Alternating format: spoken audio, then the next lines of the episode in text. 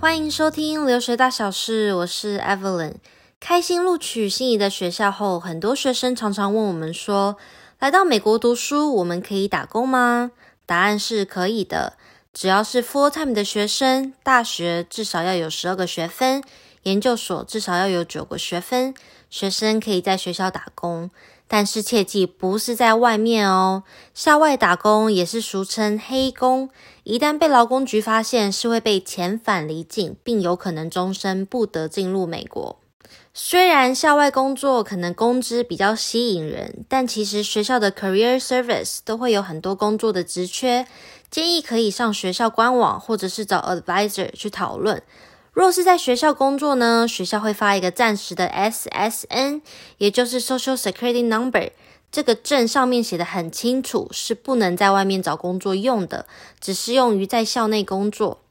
而且国际学生在校内的工作时间每周不可以超过二十个小时，那如果暑假没有回家，想待在学校工作，时间则可到一周不超过四十个小时。在学校呢，最抢手的工作应该可以说是图书馆了，因为可以一边上班，一边还可以有时间来写作业。还有其他的工作，例如像是在 cafeteria、 学校的小卖部、体育馆、健身房，或是 I T 部门等地方。如果学校有 Starbucks， 常常也是很快就会被抢的职缺。那讲到工作呢，我当时在校工作一个小时是只有十二块美金，但现在已经不同了，比如说加州最低的时薪是十五块五，纽约呢是十四块，不同的部门还有机会可以升迁，比如说有些工作从 Student Assistant 到 Teaching Assistant， 最后呢又变成 Fellow 等等的。当然，如果你本身被录取的时候已经附带职务的要求，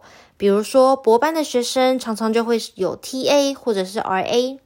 那本身一开课的时候你就是属于带薪的状态了。总体来说，学校非常鼓励学生在校兼职工作，更吸引的是如果在学校打工，大部分学校会给予学生一定的金额奖学金来作为鼓励。当然，在校成绩不可以低于学校的规定，能够一边读书又能支付自己的生活费，我非常鼓励同学们在学校寻找工作，不只可以累积工作经验，认识更多的人，丰富自己的简历，还可以跟主管培养一个良好的关系，日后出去找工作或继续往上升学的时候，都可以帮你来写推荐信。打工呢，可以帮助你提升 time management 的能力，会学习如何更有效率地管理你的学业还有工作。分享一个案例，曾经呢有一位学生在校内的餐厅打工，因为他本身学的是餐饮管理，他的主管呢认识某米其林三星的主厨，因为他的努力被推荐到了米其林餐厅做实习，最后也顺利毕业后呢留在餐厅变成正职。